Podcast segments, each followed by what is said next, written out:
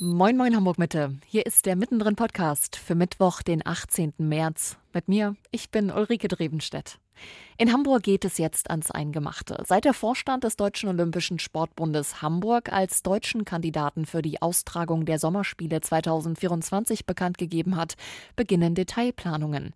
Laut NDR werde man sehr schnell daran arbeiten, die Planungen zu konkretisieren und die Kosten zu ermitteln. Es stehen Verhandlungen mit dem Bund, der Europäischen Union und dem IOC an. Olympia-Befürworter wollen außerdem auf Kritiker zugehen, um vor allem Fragen nach Kosten und Nachhaltigkeit zu klären. Hamburg rechnet nach ersten Kalkulationen für Neubau und Sanierung mit Kosten in Höhe von knapp 1,4 Milliarden Euro. Als reine Bewerbungskosten wird mit 50 Millionen Euro geplant. Im Bewerbungsprozess steht der nächste Termin am kommenden Samstag an. Die Mitglieder des Deutschen Olympischen Sportbundes stimmen endgültig über den Vorschlag des Vorstandes ab, Hamburg ins olympische Bewerbungsrennen für 2024 zu schicken. Die Zustimmung gilt als Formsache. Im Herbst folgt dann ein Bürgerentscheid in Hamburg.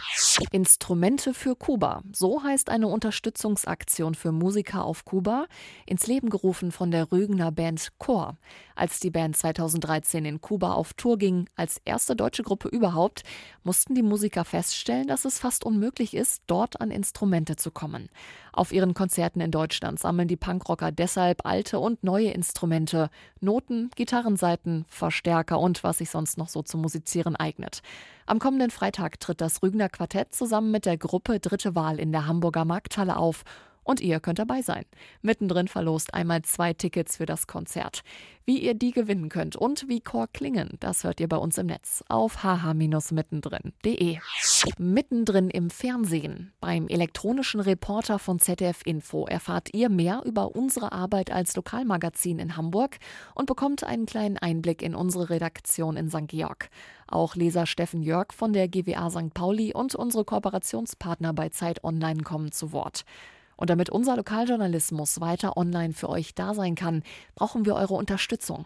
Als zahlender Leser belohnt ihr unsere Reporter für ihre neutrale, kritische und umfassende Berichterstattung. Klickt rein auf hh-mittendrin.de.